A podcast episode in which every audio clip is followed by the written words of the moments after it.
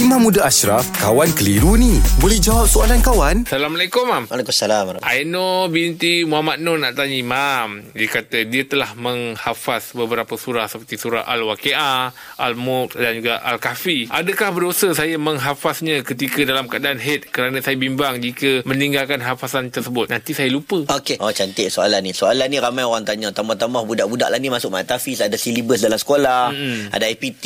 Macam mana dia nak mengulang kaji kalau dia nak kena hafaz pun tak boleh sebab datang haid. Dalam mazhab Syafi'i, wanita yang datang haid tidak boleh baca Quran. Tetapi dalam mazhab Syafi'i juga dan juga beberapa pandangan-pandangan kaul lain atas sebab masyakah dan kesukaran. Ha? Masyakah dan kesukaran maksudnya ada kesukaran. Kalau dia nak mengulang kaji tak boleh. Tambah-tambah dia hafal Quran. Kalau dia tinggal dengan keadaan haid dia tak boleh mengulang kaji, dia lupa Al-Quran. Maka ulama membolehkan. Okey, bagi hafizah wanita yang ha, menghafal Quran, nak menjaga ayat Quran, dibenarkan untuk dia membaca Quran waktu dia dalam keadaan haid. Hmm. Okey, Mam. Itu, itu kira dianggap macam zikir ke, Mam? Atau dia macam baca Quran lah. Maksudnya dia ha, kalau dia kalau menghafaz dia, tapi dia tak tak tak buka Al-Quran. Hmm? Ha, maksudnya dia tak buka Al-Quran tapi dia menghafaz saja dalam hati tu. Itu itu dianggap sebagai zikir ke macam mana? Okey, wanita hafizah hmm. diharuskan baca Quran, maksudnya baca baca tak tak niat benda baca dengan jalas pun boleh. Oh. Okey, yang kata yang biasanya yang niat zikir tu bagi wanita haid. Hmm, hmm, hmm. Kalau wanita haid dia nak baca Quran tak boleh, tapi dia boleh baca zikir. Oh. Zikir boleh baca. Contohnya zikir yang ada kaitan dengan Quran boleh, doa yang ada kaitan dengan Quran boleh. hmm. Contoh Rabbana Atina Fiddunia hasanah, dia niat zikir.